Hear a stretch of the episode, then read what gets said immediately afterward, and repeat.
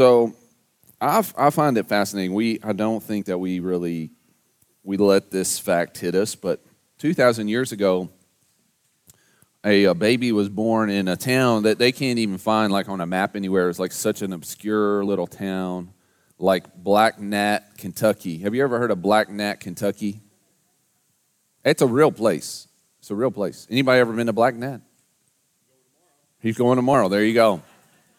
Of course, Erica's been to Black Gnat. Jesus was born in a place like Black Gnat, Kentucky. And his parents were not like important in any sort of way. And here we are 2,000 years later, and literally the whole world presses pause. And for a month, we celebrate his birthday. Isn't that remarkable? Like, if you just really think about how amazing is Jesus Christ. And on the night he was born, uh, the, the heavens ripped open, and these angels appeared to some shepherds. And they were tending their flock in a, near, in a nearby field. And the, shepherd, the uh, angels made a pronouncement to or the angels made a pronouncement to the shepherds, and they, were, they said this Luke chapter 2, verse 13, 14. Suddenly, a great company of heavenly hosts appeared with the angels, praising God and saying, Glory to God in the highest heaven, and on earth peace to those on whom his favor rests. And so here, here's my question today. This one I want to explore. That was 2,000 years ago, and here we are today. There's war in Ukraine. Uh, our country is more divided, more polarized than probably the 1970s, is probably the, the latest that we've been as polarized as we are today. Uh, divorce rates are over 50%. Um, church splits are common all around the world, even in our little community. Uh, people are, are suicidal and they're depressed, and there's conflict, and there's division, and there's unrest. And so here's my question 2,000 years after the Savior was born, he promised to bring peace. Why isn't there peace on earth? That's what I want to explore today. So let's all stand together in honor of the reading of God's word. I'm going to begin reading in Isaiah chapter 18 or chapter 8 beginning in verse 18 and I'm going to read through Isaiah chapter 9 verse 7. Here I am with the children the Lord has given me to be signs and wonders in Israel from the Lord of armies who dwells on Mount Zion. When they say to you, Inquire of the mediums and the spiritists who chirp and mutter, shouldn't a people inquire of their God? Should they inquire on the dead? of the dead on behalf of the living? Go to God's instruction and testimony. If they do not speak according to his word, there will be no dawn for them. They will wander through the land dejected and hungry. When they're famished, they will become enraged and looking upward will curse their, their king and their God. They will look toward the earth and see only distress and darkness and the gloom of affliction, and they will be driven into thick darkness. Nevertheless, the gloom of the distressed land will not be like that of the former times when he humbled the land of Zebulun and the land of Naphtali. But in the future, he will bring honor in the way of the sea, to the land east of the Jordan, to the Galilee of the nations. The people walking in darkness have seen a great light. A light has dawned on those living in the land of darkness.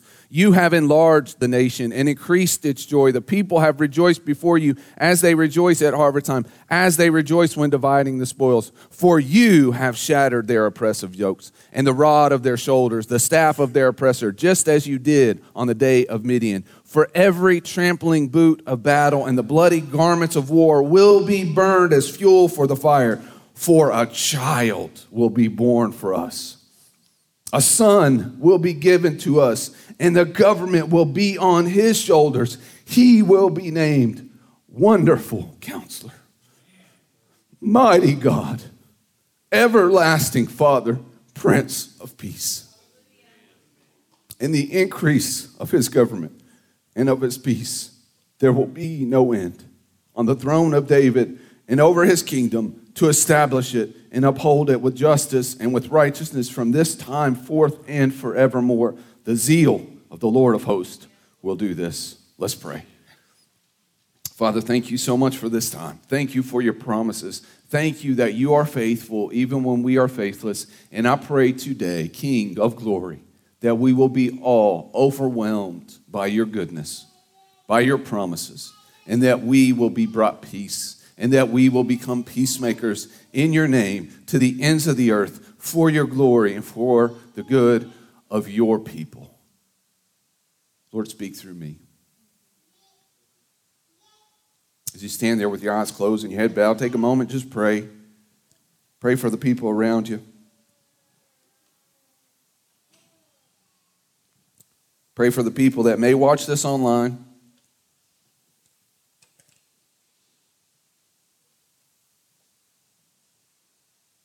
Pray for our city.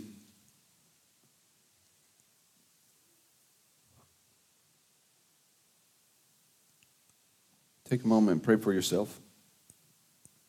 Pray a prayer, something like this Father, speak to me. I'm ready to hear what you have to say. In Jesus' name, amen. You can be seated. Isaiah 8 18 here I am. I, this, the I here is a, a man named Isaiah. He's a prophet. And he's with the children the Lord has given him to be signs and wonders in Israel from the Lord of armies who dwells on Mount Zion. And so God is speaking through his prophet Isaiah to a group of people that we know of as the Israelites. Isaiah is specifically speaking to uh, a kingdom called Judah. I'll come back to that in just a second.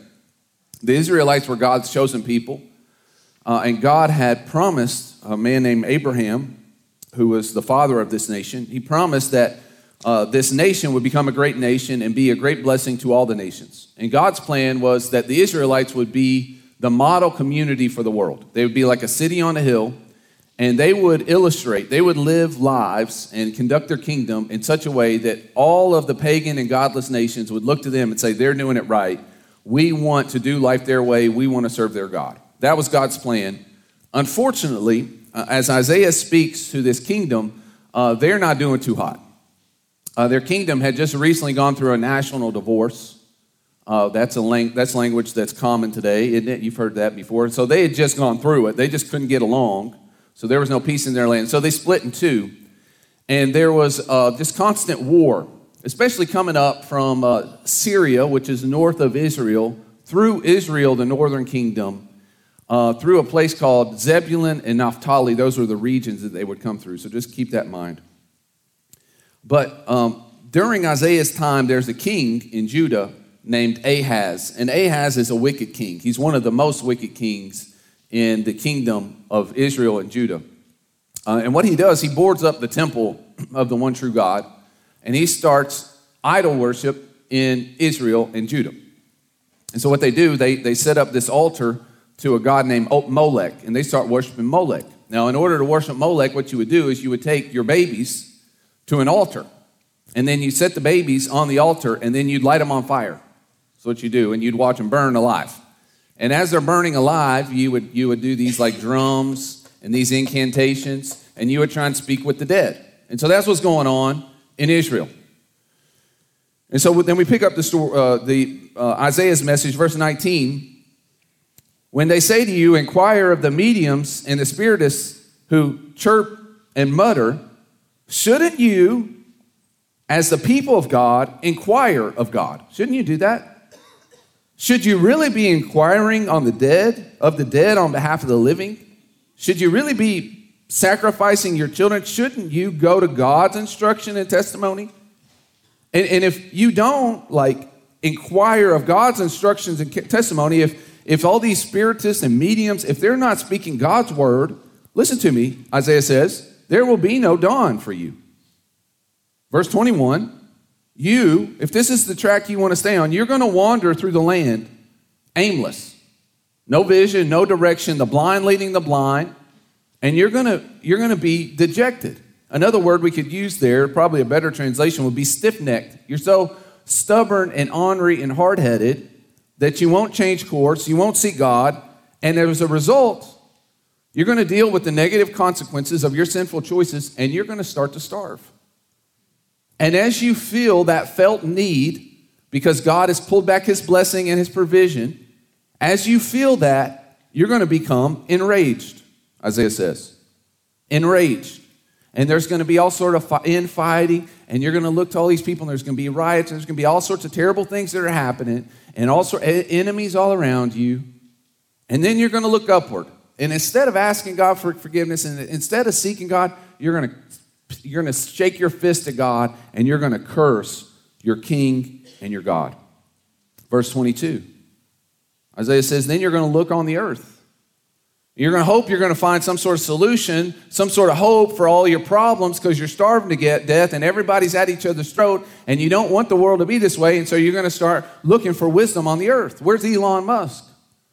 Uh, time person of the year is Zelensky. Well, let's find him. Maybe he can sort out. Maybe Biden can sort out. Maybe DeSantis. Maybe Trump.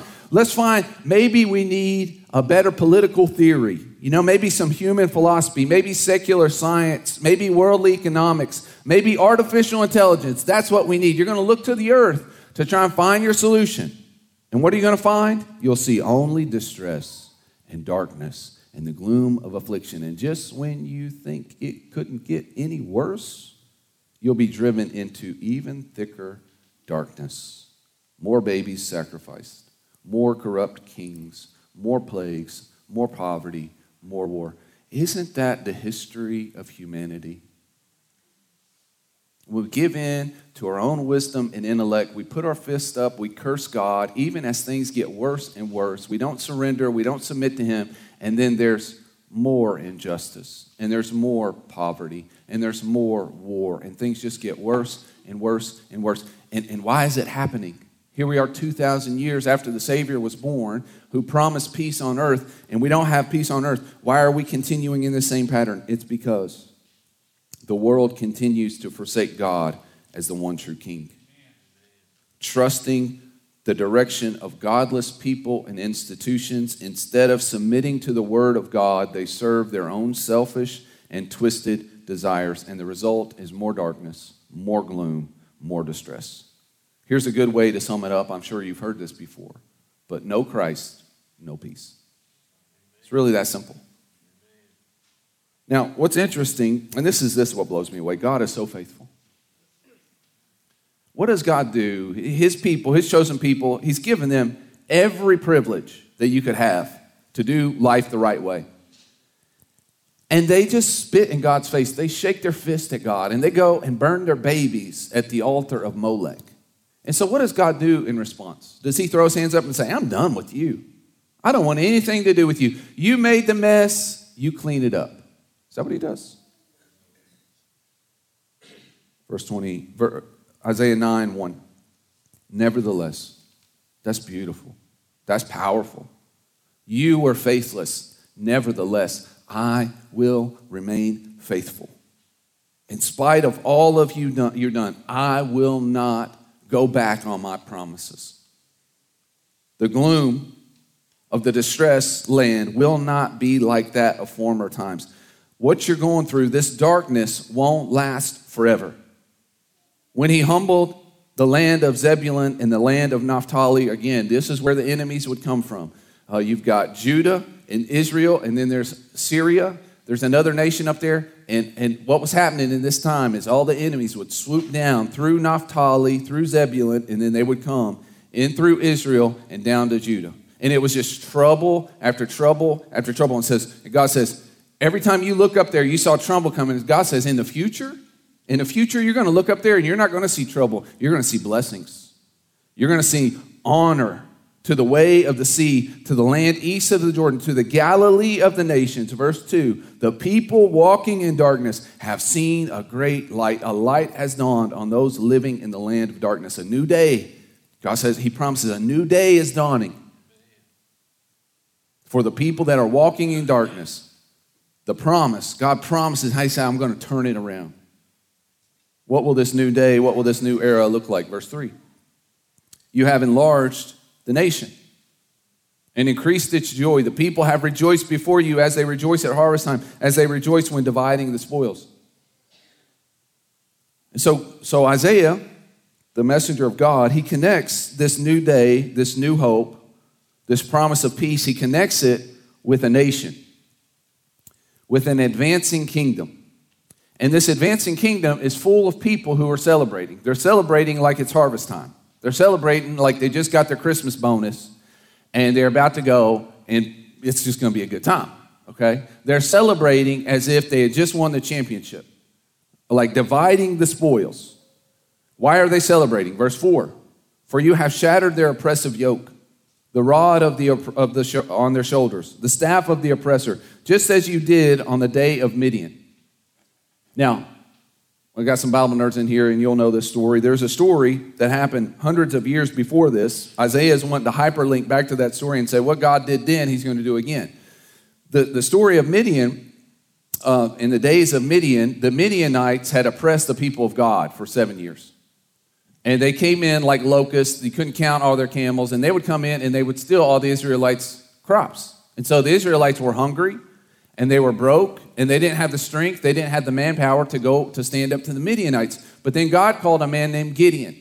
And Gideon took 300 men against 30,000 men, and against all odds, even before they raised their weapons, God defeated the Midianites on behalf of the Israelites. And so, what Isaiah says is God is once again, he's going to shatter the burdensome yoke placed on his people. The rod and the staff, these weapons that were used against his people, will be shattered like glass, and the Lord will render the enemy powerless. To the point that, verse 5, the trampling boot of battle, the bloody garments of war will be burned as fuel for the fire. The evildoer and the oppressor will be so utterly defeated that they'll take all the boots and all the uniforms and all of the staffs and all of the swords and all of the shields and they're going to make a big a big pile of them and they're going to set it on fire and they're going to use it as a, a bonfire for the victory parade. Because there's not going to be any need for the weapons anymore. There's not going to be any need for the boots and the shields and the swords and the, the all the spears. There's not going to be a need because there's not going to be any more war. There's not going to be any more evil. What's the catalyst what's going to what's to bring about this advancing this joyous, this peaceful kingdom, a child will be born for us. A son will be given to us. The history altering event that's going to turn the tide, the new day dawning, is going to be marked by the birth of a baby boy. A, a gift given to us from heaven. Who's Isaiah talking about? You know this because is on your Christmas card, right? It's Jesus, right? The government, Isaiah says, the right and responsibility for ruling, for ordering life, will be placed on his shoulders. So, this son, who we know to be Jesus, Isaiah says, is going to be the king. And that's a good thing because he is going to be a king, Isaiah says, that is unlike any ruler the world has ever seen. He will be named, he will be called, he will be known of. When people think about his behavior, when people consider his character, this is what they're going to say about him He's a wonderful counselor. Wonderful, amazing, awe inspiring, out of this world, higher than the highest heavens counsel, always true, always trustworthy, wisdom that never fails, it never disappoints, it never misdirects, all knowing, all seeing, everywhere present, tempted in every way we are, yet without sin. The highest priest who can relate to the lowest person. He is the wonderful counselor. Amen. He understands all the problems and he knows how to solve them. He's the wonderful counselor and he is the mighty God. The nations, the Bible says, the nations plot and rage against him. Just imagine all the fighter jets, all the warships, all the nuclear weapons assembled together to overthrow the King of glory. And what does God do? Enthroned in heaven, what does God do? He looks down and he laughs at them. Like a iron rod to a clay pot, all of God's enemies will be shattered to pieces. His arm is not too short to save, is what he says of himself. He is the great physician. He is the miracle worker. He is the creative healer. He is the way maker. He is the Lord who provides. He's the Lord who heals. He's the Lord of lords. He's the King of kings. He is Almighty God. Nothing is impossible for him.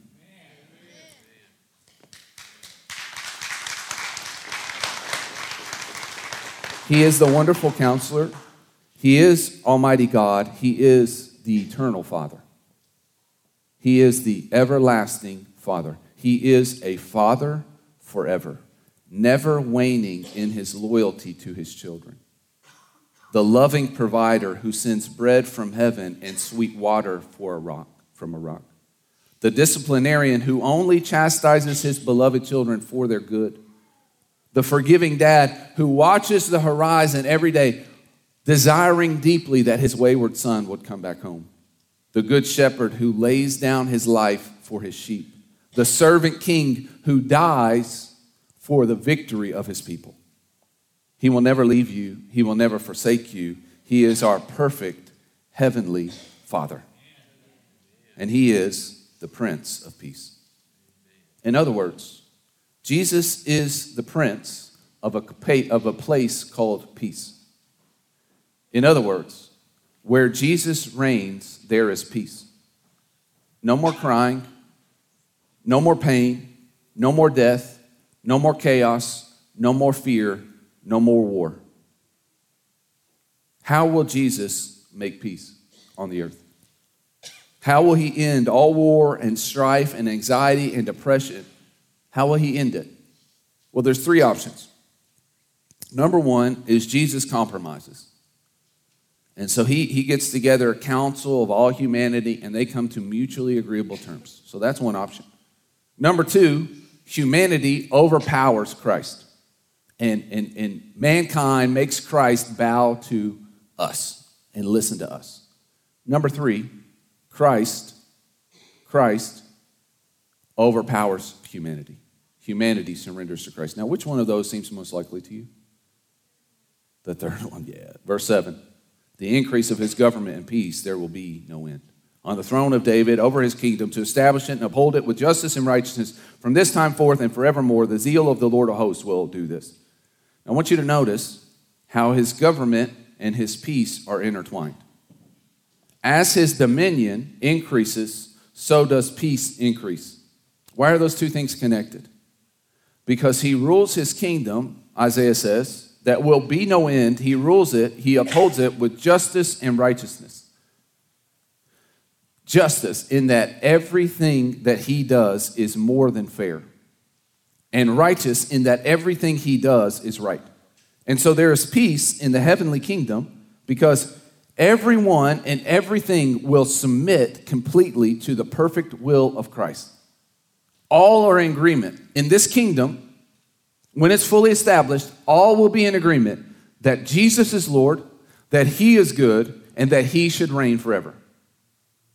All the world will worship him. All the world will love him. All the world will trust him to rule over us. And those who refuse to bow to the king, they will be destroyed. The rebel against the righteous king, the rebel against what is right, against what is true, against what is good, they will be destroyed because to their core they're evil. And their presence is contrary to his peace. And so, men and women, Christ will bring peace to the world by conquering humanity one person at a time. He will overpower each and every person either by his amazing grace or his righteous judgment. Philippians chapter 2 says it this way One day, when he returns, every knee will bow and every tongue will confess that Jesus Christ is Lord. Upon his glorious return, the angels and the demons, the kings and the paupers, the sinners and the saints. Everyone will bow before him. They will either bow in worship and reverence or they will bow in fear and trembling, but they will bow. The faithful will be rewarded with an eternal kingdom. The rebellious will be judged with an unending fire, and on that day there will be peace. Now, between now and then, I want you to hold on to two things. Number one, internal peace, or let me, let me start with this one. Number one, peace on earth is through a person. Now, I know many of you very well, and I know you're kind of like me, you get fired up about things, right? And so you see stuff on the news, you see stuff in town, you see stuff on, and it gets you fighting mad. And some of you have been polishing your guns. And you're like, I'm just try me, mess around and find out, right? Now, let me say this I'm glad that you got some fight about you. We need more Christians that are brave and bold and have a backbone because there is evil in this world, right? We are in a war, and so we need that. But just understand this before you load up all your ammo, you will never eradicate evil by force. You won't. I'll, I'll prove it to you. In May of 1945, we went over to Europe and we curb stomped the Nazis, America. We did. And, and Hitler committed suicide, and Germany completely surrendered to the Allied forces. And that settled it, right? That was the end of it. No more Nazis. We've destroyed them. Have you watched any Kanye West videos recently? It seems like there's still a little bit of Nazi in the world. For the last 20 years, we spent trillion of dollars in our best men and women uh, and our best weapons to fight Islamic terrorism. Right? We spent 20 years. Are there still Islamic terrorists? Now, I'm not saying that we shouldn't have done those things. Yeah, we should have gone over there and curb stopped the Nazis. That was a good thing. But just understand, that's never going to defeat evil. It'll, it'll push them back. It may slow them down, but there's still evil in the world. Peace will not come through power because, Ephesians chapter 6, verse 12, our struggle is not against flesh and blood. It's against rulers, it's against authorities, against powers of this dark world, and against the spiritual forces of evil in the heavenly realms. There is a battle against evil going on against baby killing, political corruption, racism, sex exploitation of kids. We could go on and on. All these things we see in the world, we know it's not right and we hate it. We would love to destroy it. But it's not a physical or political battle, it's a spiritual battle. And the battle can only be won, peace can only be accomplished through the cross of Christ. Ephesians chapter 2, verse 14 and following. For he himself is our peace who has made the two groups one by destroying the barrier and dividing the wall of hostility. His purpose was create in himself one new humanity out of two, thus making peace in one body to reconcile both to them of them to God through the cross, by which he put to death their hostility. He came and preached peace to you who are far away and peace to those who were near. So if you're fighting mad because of the state of the world, good, you should be. But if you really want to defeat evil once and for all, if you are really serious about making things right, don't just go and polish your guns and work on your marksmanship. Put on the armor of God. Grab the sword of the Spirit and preach the gospel to every tribe, tongue, and nation. For Jesus Christ is the Prince of Peace, and there will only be peace on this earth when all the people of the world surrender to him as Lord and Savior. Here's the other thing that I want to encourage you with today that's peace on earth. Peace within is about surrender. Peace within is about surrender. We think peace is about control. That's why we say things if everyone would just get out of my way on a bypass, then I would have peace. We say things, if everyone would listen to me at work, then I would have peace. If everyone would just agree with my politics on social media, then I would have peace. I used to think, I used to think I'm going to be the boss of my house and everything's going to be good and we're going to be just, and then I got married. I got married. Gentlemen, I'm going to give you a pro tip, okay? If your wife ever says, correct me if I'm wrong, it's a trap okay? It's a trap. The older I get, the more I realize there are so many things in this world that are outside of my control. What they do in Frankfort, at the school board in Washington, D.C., what other people say and think about me, what coaching decisions Coach Cal makes. He never listens, no matter how loud I yell at the screen. So many things outside of my control. And so, trying to control all these things is what keeps you so stressed out and so easily angered. Control is not the way of peace. Trying to control everything is the way to frustration and anxiety. Instead of trying to control everything, the Lord commands us, Psalm 46:10, be still and know that I am God. Jesus encourages us. He says, Unload your stress on me, and I'll give you rest. Matthew chapter 11, verse 28 Come to me, all who are weak and weary, and I will give you rest.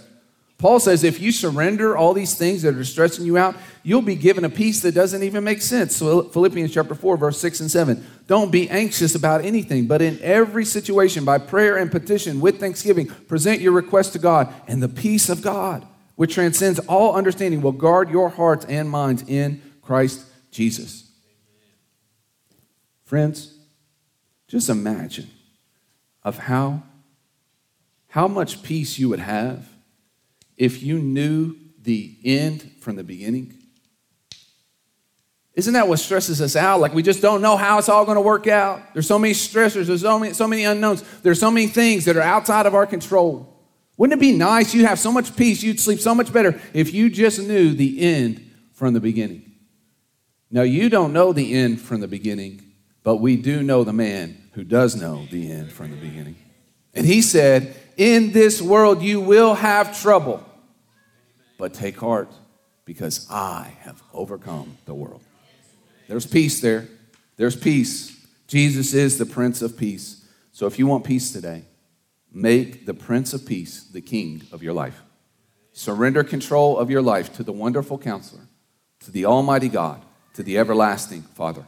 Because when you allow Jesus to fight the battles that are too big for you, then you'll have peace.